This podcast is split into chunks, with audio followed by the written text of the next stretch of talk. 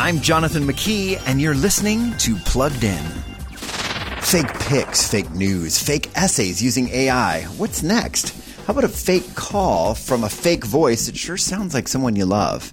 As technology advances, so does the potential for scams. You might even know someone, typically a grandparent, who received a call that their grandson is in jail and needs 10 grand cash.